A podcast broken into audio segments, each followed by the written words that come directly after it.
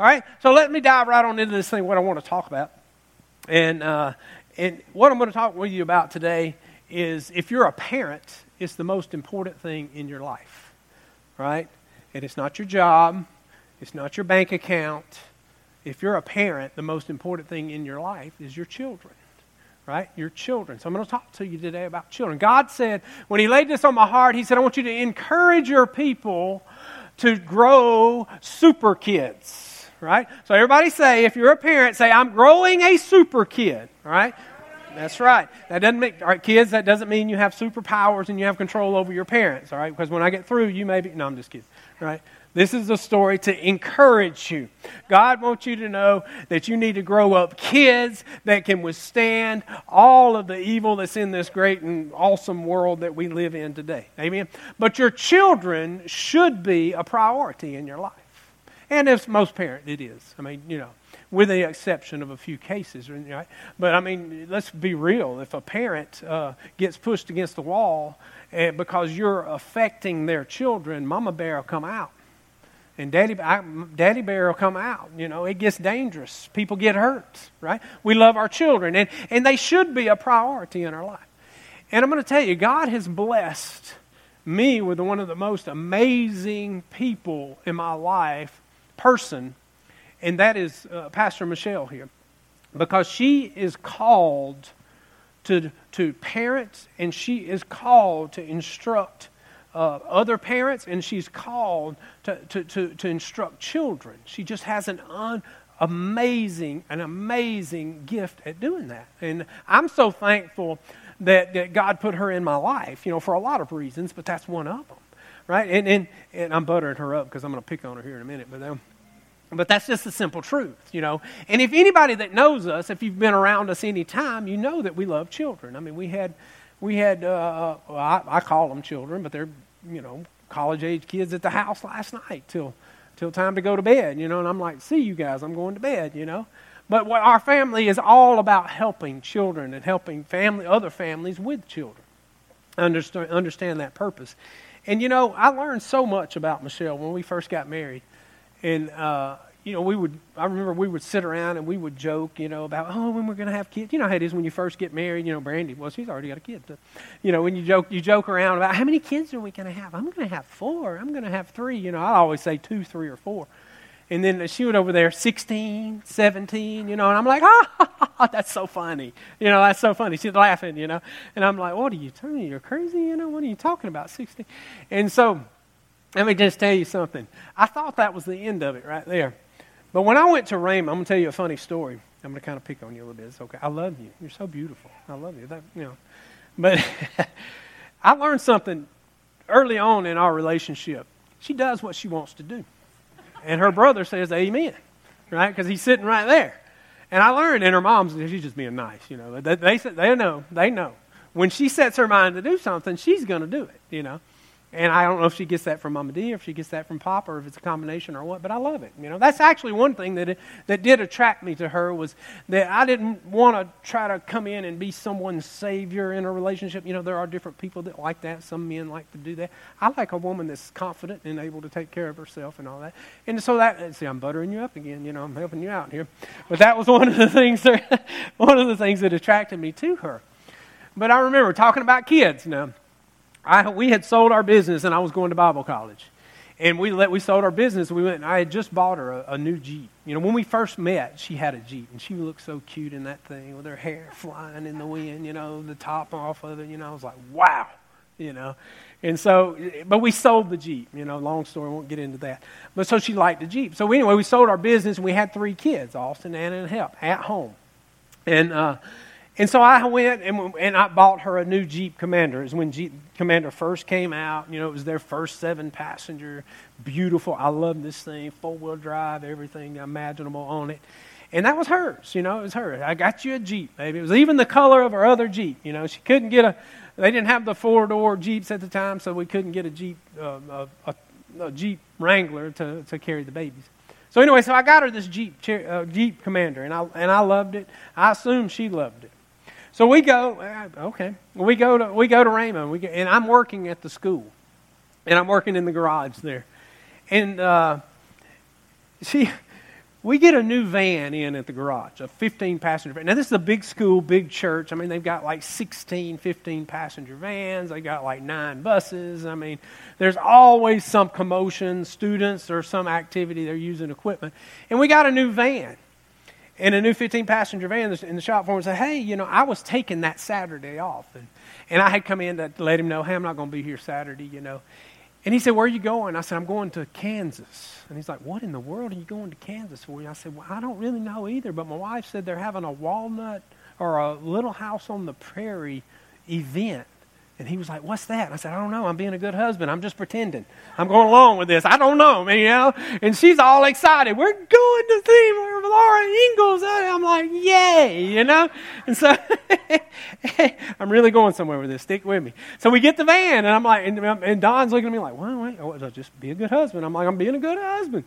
So he said, Well, take the van. We need to get some miles on it before we put it in the system and start letting this thing get out in the city and starts traveling around, you know. So take it. You know, it was about three hour drive up there. And we drive up, and I mean, we're all the kids. They're little. You know how they're fun when they're little. I know Miriam them out. Miriam them out. They're right at that age. You know, they're fun. Everything's fun. No matter what you're doing, it's fun. Anna's dressed out, dressed up in this little house on the prairie dress with a little bonnet. You know, I'm like, ooh, there really is people that follow this thing. You know, and I'm like, maybe there's something I need to know about my wife that I don't know. But I'm being a good husband. All right, you know, because she's gonna do what she wants to do right? So, so we go on and we get up there and we get up there and we pull up and then they're having a big event. There's a lot of people that follow this. I'm like, oh my gosh, we need to pray for these people, right? No, I'm just kidding. I really enjoyed it. It was. We got out and I'm staring at a barn in a, in a, a one shack. It wasn't a barn. It was a one room shack. And she's like, oh, you know, talking about this, that. And I'm like, okay, you know, I'm like, all right, you know, you know, and the kids are running around, you know. We had a good day. All right. And so we take the van back, and she just loved the van. I'm like, this is so cool, you know. It's look at all the room we have, and I'm like, yeah, yeah, yeah, it's a van, you know. What about it, you know? And so we get back, and and and I go back to school and back to work, and then Michelle comes up with this. I just want to go home and visit the family. Well, I can't go. I'm in school and I'm working. I'm like, well, go ahead, babe. Go ahead. Visit the family. Tell them I love them. You know, I'll see them when we can. You know, drive safe. Blah blah blah. I'll take the kids. So she goes home, and I get a phone call about two days later, hey, what you doing? Hey, babe, what you doing? You know, and I'm like, when she does that, I'm like, oh my gosh, you know, what's going on? You know, last time she did that in our house, I come home from work and there's a bird cage built up in the corner of the living room, and there's birds flying around and trees all, and I'm like, oh my gosh, you know. So you never know when she wants to do something, she's going to do it, right? And so she calls and she said, guess where I'm at? And I'm like, where? I'm at the Ford dealership. I'm like, you are? She said, yeah. So I found a van I want. I'm like, van. Why would you want a minivan? Why do you want to go from a Jeep to a minivan? I'm thinking, what? Okay. I'm like, well, you know, that's fine with me, you know. I really want to say, well, you're going to do what you want to do anyway, you know. Not really. But she was, she was like, is that okay with you? I said, well, it's your Jeep, you know. If you want a van, if you want a van, get a van. Mini- I thought she was getting a minivan. And so I said, all right, done deal. She did it and didn't see a picture of it or anything. She drives it back, and I'm at work and I'm in the shop, you know, and there's a there's a little fence in there, and she pulls in. I didn't know it was her until I saw Allison and Anna and Hamp hanging out of the window. Daddy, daddy, daddy, and she's driving this big van. She pulls up in a 12 passenger van. Not a minivan, but a big van. And watch this now. I promise you, this first thing out of her mouth, I said, What are you going to do with that thing? I'm going to fill it up with kids. That's exactly what she said. And I said, Oh my God, Lord, help me now, you know? but listen, that was precious, though. And we did fill it up with kids, not all our kids. That van was a blessing to so many organizations. Missionaries used that van. And, and my gosh, it, it's it, actually that van's sitting right out there you know, in front of the trailer. That van has been around and it's, it's hauled a lot of kids. And, but all of that to say we love kids. You know, we have a nonprofit, Manifold Mercies. Most people don't know what non, that Manifold Mercies is, but it is a nonprofit that works in the country of Ukraine, prim- primarily teenagers, because I mean, you know, teenagers are typically the ones that get overlooked. People love to help the little babies and the, the little kids, but when it, they, get, they get a little tougher when they're teenagers, right?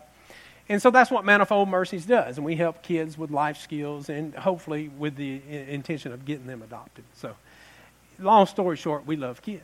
I mean, we have seven kids. Seven kids. That's a big family, you know.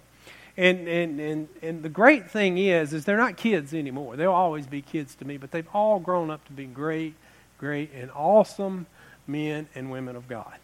And I'm very happy. You know? And I, I, would say I'm very proud, but remember, God told me in here, don't fall into pride, because if you're proud of your kids, you're really proud of yourself, and don't fall into that. I'm very pleased with my children. I'm very pleased with how they turned out. And, and, and, and, and they're, I mean, it's just great. And they're my priority. They're our priority, and we love that. And God says that's what we should all be doing with our children. But the fact that they turned out to be such great men and women of God, it's not any glory to us. And it's not because they went to a special school, it's not because they were a part of a special program or special government program or anything like that. And those things help, you know, don't misunderstand me there. But that's not what, in our case, I'm just telling you what worked for us. That wasn't our case. I mean, it, that, that, that wasn't the reason. The reason they turned out to be such great men and women of God, and they're not perfect. Listen, none of us are perfect. I'm not perfect. Amen? Right? But they're still very good and great men and women of God. And I look forward to what God's going to do to them. But the reason they turned out that way is because Michelle and I, right, we did something very important early on in our lives when we decided to have kids. All right, everybody okay, right? We're awake? We did something very important. Now, I'm not saying you need to do this. This is what worked for us. You don't just follow up and do exactly what somebody does. I follow after God and see how He leads you for your situation. But this worked for us. We decided at an early age, or earlier on as we were having kids, that we were going to be a single family income. In other words, we were going to live off of one income. And, and we decided, and the reason for that was so that we could parent our children, how we needed to felt like they, how God led us to parent our children. But, and so by doing that, we were able to instill into them a solid foundation. Most importantly, a solid biblical foundation in our children. Amen? A solid, because let me tell you something. Your foundation's everything. That's actually, and I actually titled this "Mom and Dad the Builder," because you don't, if you don't realize it, you're building something with your kids. The question is, what are you building? Amen? What are you? Because, see, you can get your priorities all mixed up, especially in this world that's so consumed with stuff and things. And uh, we deal with a lot of people, and, I, uh, and, and, and people get into situations where they're, they're sacrificing time with their kids so that they can, mom and dad can work to have a big house or to have multiple cars or to have a lake house, have this house, and or just have stuff. Is it worth it? Well, if your kids are a priority, they're not going to do that, right? Amen. Now, I'm not saying is you know I'm not speaking against having stuff, but just make sure you're keeping your kids priority. And, and, and listen, you're building something great for these kids. You're building a masterpiece. You're building a super kid. That's what God wants you to build. Amen. He, and you know, and you got to remember something. We've all been given a mandate as a parent. We've been given a mandate.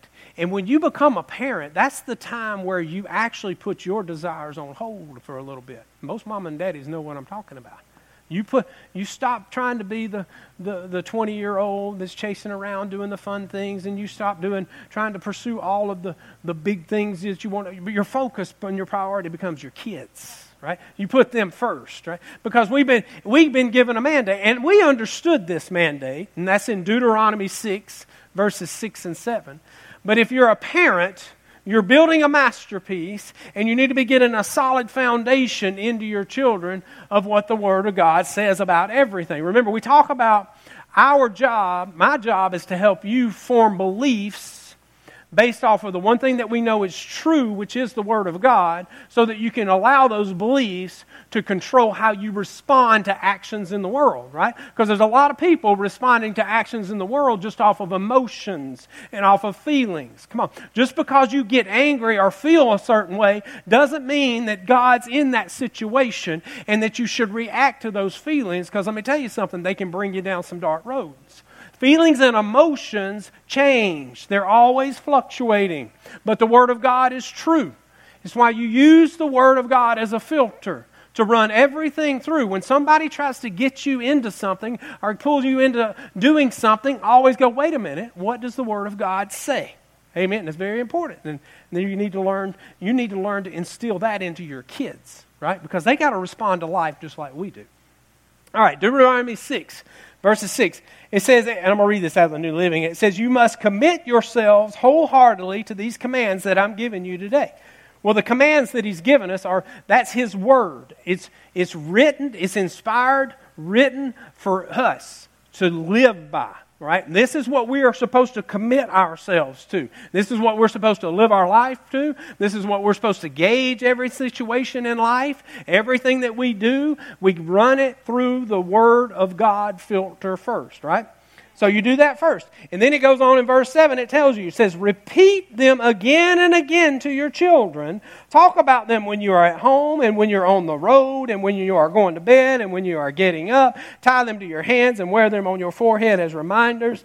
Write them on the doorpost of your house and on your gates. Guys, he's letting us know you need to keep them. Don't you hesitate. Don't you slow down. You keep the Word of God. You keep the things of God in front of your children because you're teaching them. You're building a masterpiece, right? You're, because let me tell you something, and there's no sweet way to sugarcoat this I will be held accountable for how I teach the spiritual children in this church. That's why a pastor is considered a spiritual father to the people that God brings to that church for that season, for that time, right? And the same principle is true for parents in the natural you will be held accountable for how you raise these children, how you, what you instill into these children one day, right? And I know a lot of people don't like to say, say that. Well, that scares people. Don't mention that. Well, listen, it's not fair for me not to say some a truth from the Bible because I'm afraid of, it may scare you because that does you an injustice. You don't know how to make an adjustment in your life. Amen.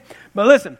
That's the mandate we've been given, which is to teach your children God's Word. That needs to be the foundation, right? So that they can hear and act on God's Word just like we do, which is how we live our lives. Remember, we're called to live our lives according to Scripture. We are called to live by faith, not by sight, not by feelings, not by emotions, not by the circumstances around us, but by faith, which is the faith in God's Word, what He tells us, how He leads us. Come on. That's how we're called to live. And we need to learn to react from what the Word of God says in every situation, right?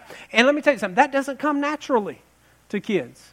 Too, many, too often, parents overlook it and they expect somebody else to teach their children this. And they really expect the church to do it. And I'm going to be honest with you. And this, this is just the way society is today. We cannot teach enough word in your children or even in here for just 45 minutes a day. And you get it one day, one time a week. Amen. An hour if I go long, right? Okay, so we'll say an hour, right? Now quit looking at me like that, right? and you know, one of the one of the biggest things is is you got to realize kids are learning from you. They're watching you. And a lot of parents say, Well, I can't teach. I'm just not a teacher. I can't do it. You know, and that's and this isn't a jab at anybody, but think about it. When you become a parent, it's time for you to put your own desires and your own flesh aside because you now got a new priority in your life. And that means you may have to do some things that you don't want to do. That means you may have to get up and do things that, that you otherwise wouldn't do if you didn't have the children, right? And I'm going to tell you something. You can teach your children because we have a covenant with God concerning our children. And if we have a covenant with God, that means that if He's blessed you with a child, what is He that He does? Whenever He gives you a task, whenever He gives you a task at anything that He's called you to do, He gives you the gifting of the talent and the skills to do the task. And I'm going to tell you something every person, every parent has the natural God given ability to teach their children. Now, you may have to step into that. Come on, that's why we encourage people all the time. We give them little nudges to step into their potential because sometimes if you don't push people a little bit, they'll just get comfortable and stay there until Jesus comes. But let me tell you something there's a lot more potential in most everybody in this room, and all they need is a little nudge. I mean, some people need a kick, you know. Get out there and do it, and you may have to step into that. I'm not saying you got to homeschool your kids, but you need to be understanding what the example you're setting before your kids. Because you're teaching them whether, you're, whether you realize it or not, they're learning from you. All right? Because let me tell you something about kids. They want to be like mom and dad. They're watching what you do. They're watching what you say. And let me tell you something. They will they will mimic you. They, I used to come home from work or get a, you know, and I'd come in and Anna and Hamp would have my little boots on, you know, like these, and they're trying to walk around, and Hamp would have his little plastic hammer, you know, playing, trying to be like me. Why is it kids do that? Why is it they do? They do that because it's a natural reflex. They're wanting your attention.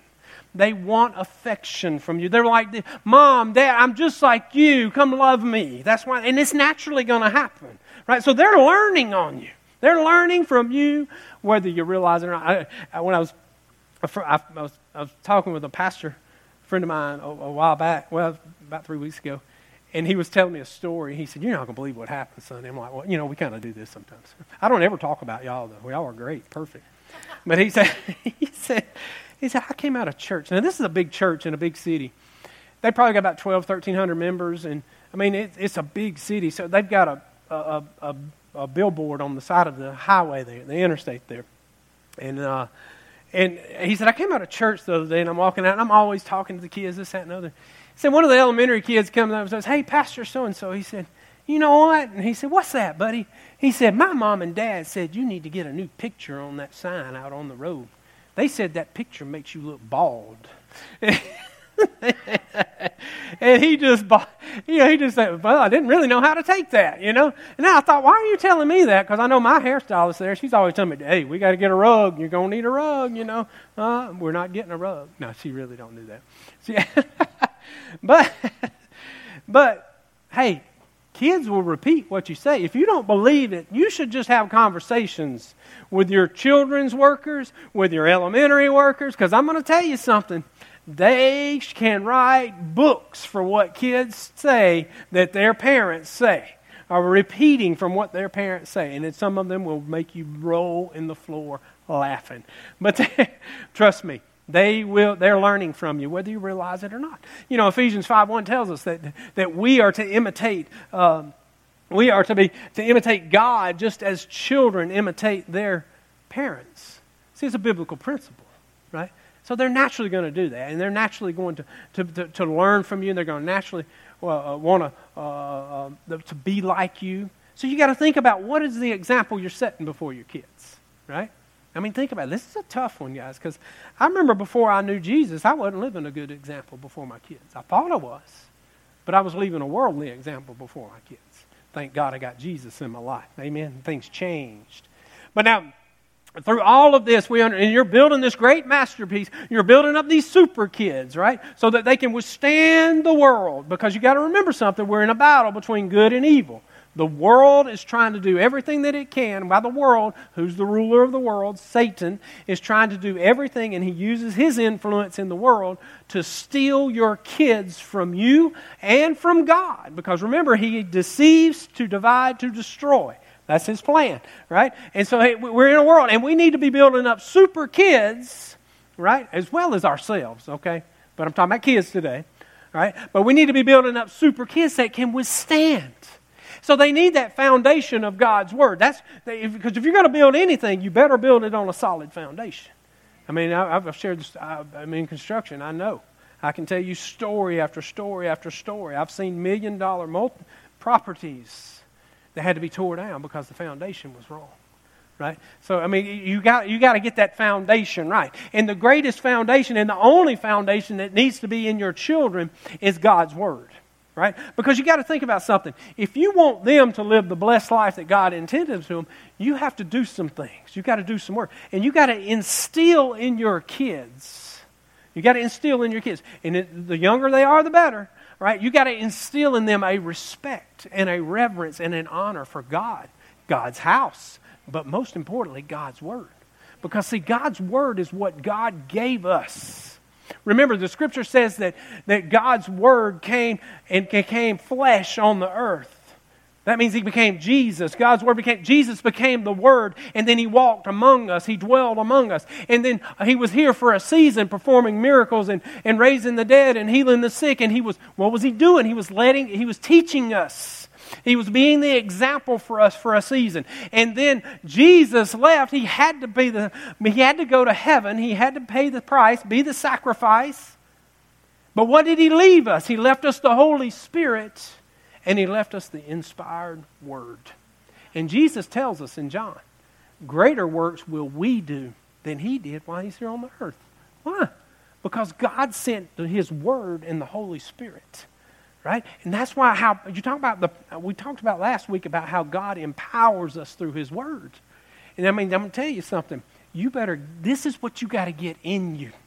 It's got to come in you. Gosh, oh my gosh, you got to you got to get full. We were talking about at corporate prayer Friday night, and, and, and Jessica's friend here was from was here from Florida, and she was talking about how God revealed to her through, through at the time of prayer that how how we needed to be full, so full, full of the things of God, so that when the pressures of this world come on you, that what's coming out of you, right? You ever been around somebody and they they uh, and they smash their thumb or something with a hammer, and then what comes out of their mouth is really, really, you know, come on, come on, been there, done that, right? But what's coming out of you when the pressures come? Amen. When you're falling off of a cliff, are you are you are you yelling out to God? Or are you just cussing at the world? Come on, what's in you? See, you got to replace what's replace the, the the ways of this world with the Word of God and get it inside you. And you got Listen, we have to instill that honor in our children and that respect. You know, people always make fun of, of, of people that, that used to, we don't do it anymore, that used to wear their best suit to church. Now, man got all involved in all that, and then everybody was all about, hey, seeing who could look the best to come to church. But the reason we did that was it was a matter of reverence for God's house, right?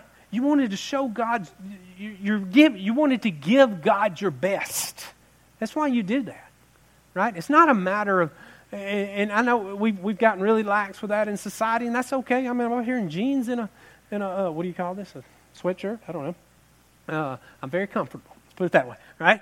But listen, you got, you got to instill that and get the Word of God in your children so that, so that when all the situations of life hit them, and they're going to hit them, come on, we all face them. Come on, let's be real, right? We're not living on, on, on marshmallow clouds here.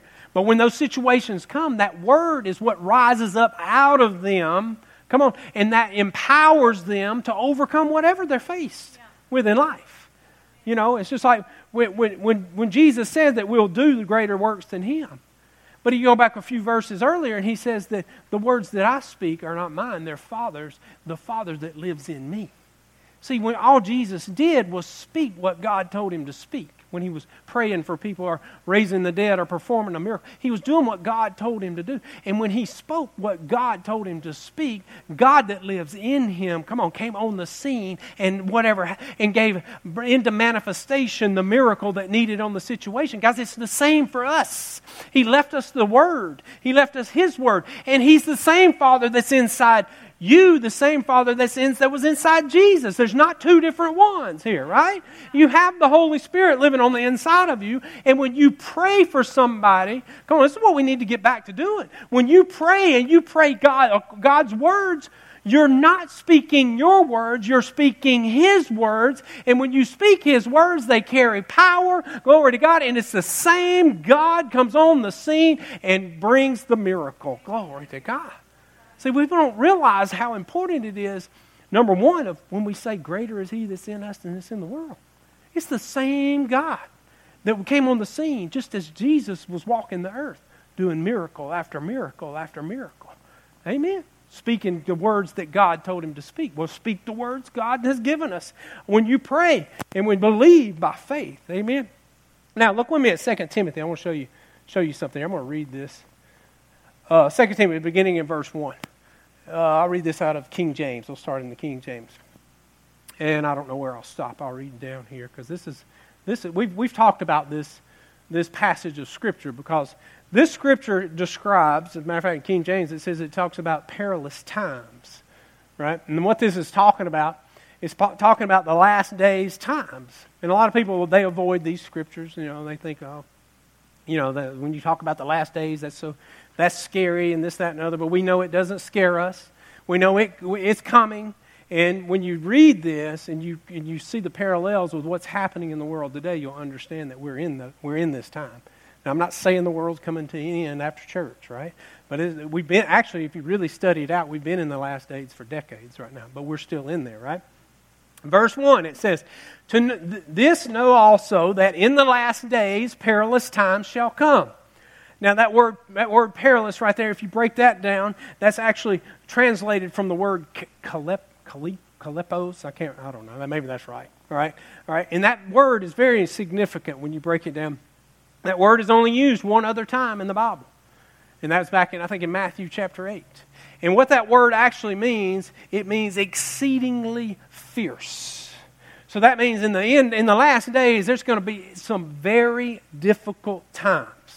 Now, people think that to mean that there's difficult times eh, to mean that we're just going to be, it's going to just be so blatant and so in our face. But you got to remember, the devil's the master deceiver. It's going to be difficult times, but things are going to be coming up subtly. And this is why you got to be on your toes and you got to be paying attention. And this is why you got to know the Word of God, right? So then he goes on. He says there are going to be perilous times. And he goes on, he says in verse 2, it says, For men shall be lovers of their own selves. That's very true. Covetous, boasters, proud, blasphemers, disobedient to parents. Hmm. Unthank- uh, every teacher said amen. Unthankful, holy, without natural affection. Right? I mean, you see, this is so obvious. There's so lack, there's very little compassion for other people nowadays.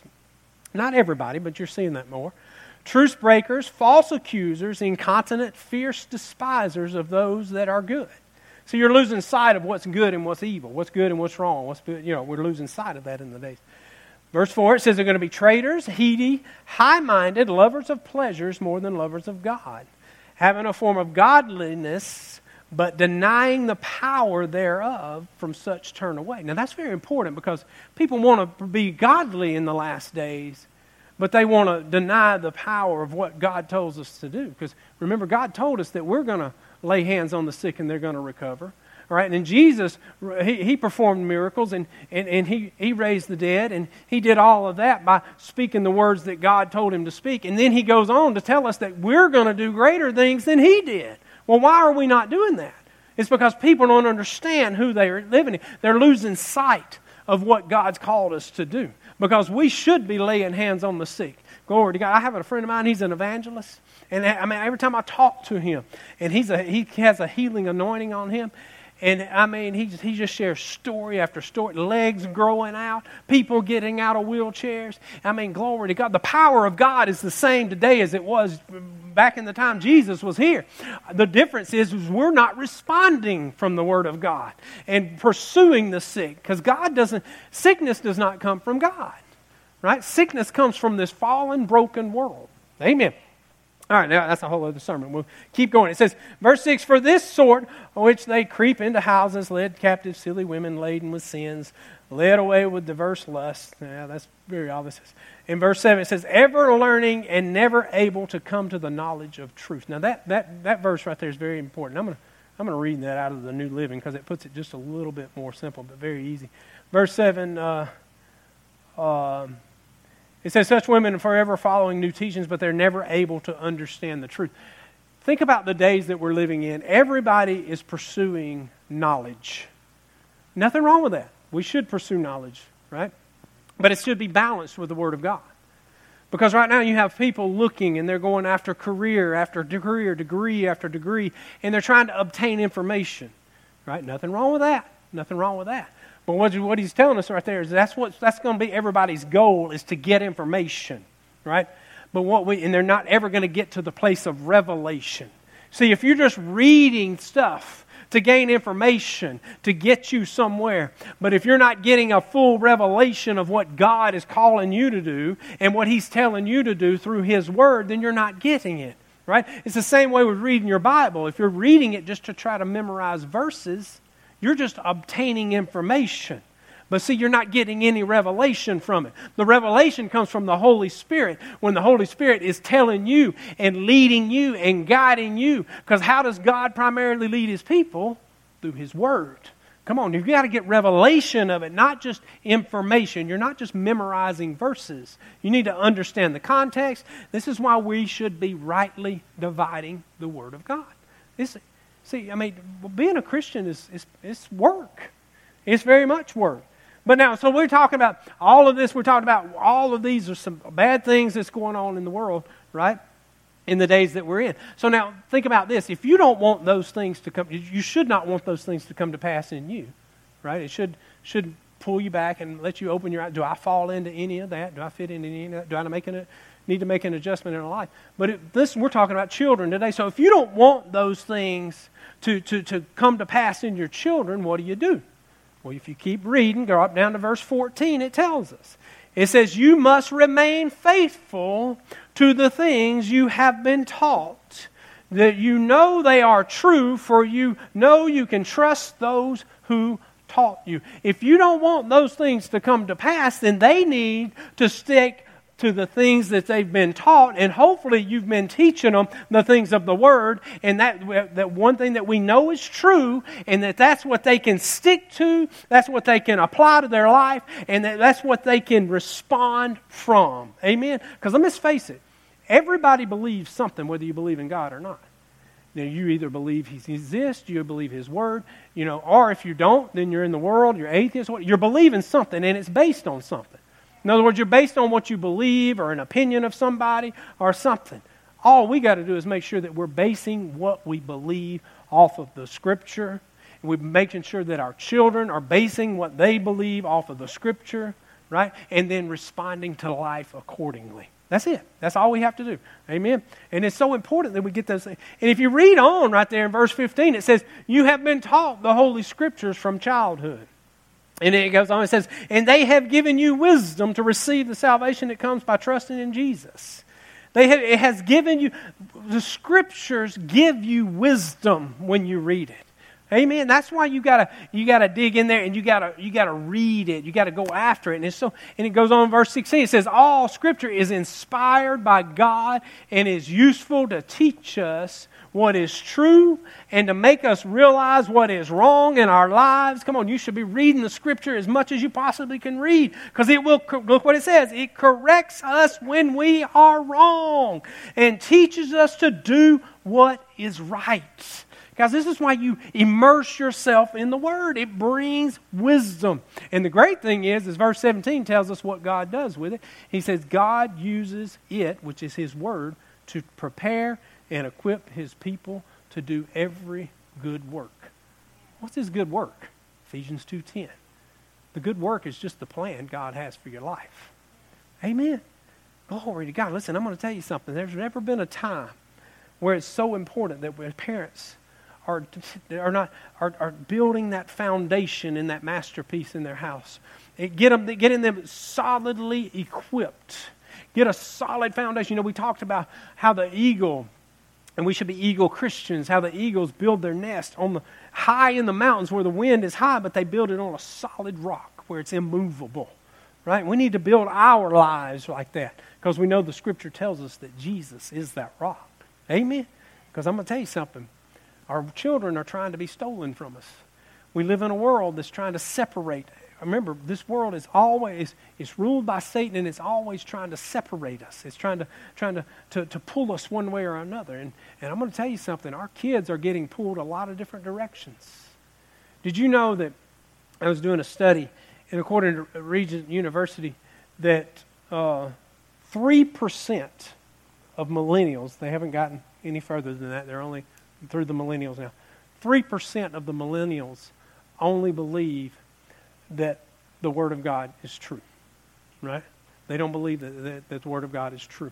They believe that truth is something that you make because you can be anything you want, you can do anything you want, you can live any, because this is what the world tells them. There is no standard, right? The standard you create yourself, right? And that's kind of scary right there because we have to have a standard. Amen. Of course, we know the standard is the Word of God. But the point is, is this is the influence that's on our kids. Well, those kids are going to grow up right? They're going to get, they're going to grow up. And we glory to God. So we got to make sure that we're, we're, we're teaching our kids to respond from the Word of God. And I'm going to tell you something. There's nothing greater than seeing, than, than taking the time, the season, and it's a short season when you have your kids. You know, 18 years on average.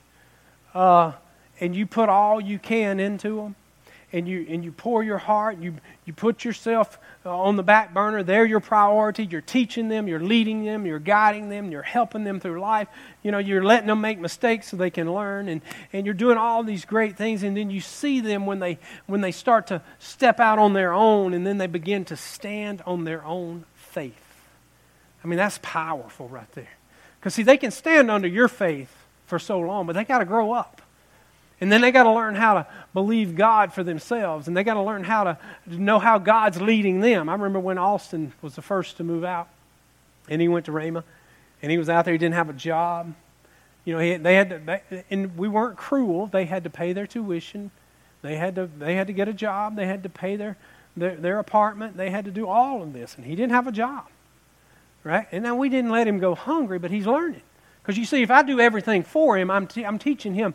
I'm, I'm, all I'm teaching him is that, eh, that no matter what you do, somebody's always going to be there to fix it for you. You got to figure this thing out. You got to learn to stand on your own faith and your own and trust in the God yourself. And I mean, there were times we found out later, you know, God, uh, he was very determined, but he never stopped believing God. He never stopped praying. He always had a job. There were times where he ate beans. Or the, we didn't know that till later. But we, you know, that's okay. He made it. And he, when I found that out, you know, my first my instinct was, oh, that kind of breaks my heart. My son was out there struggling, and I didn't fix it for him. But you know what? He needed to learn that because yeah. now he knows how to stand on his own faith when the problems of life hit and a job came. He, never missed a tuition payment, never missed a rent payment. Glory to God. Provided for him. He's here today, got him a new car, good job. Glory to God. Filled with the Word of God. He stepped out, and all of our kids have learned to stand in their own faith.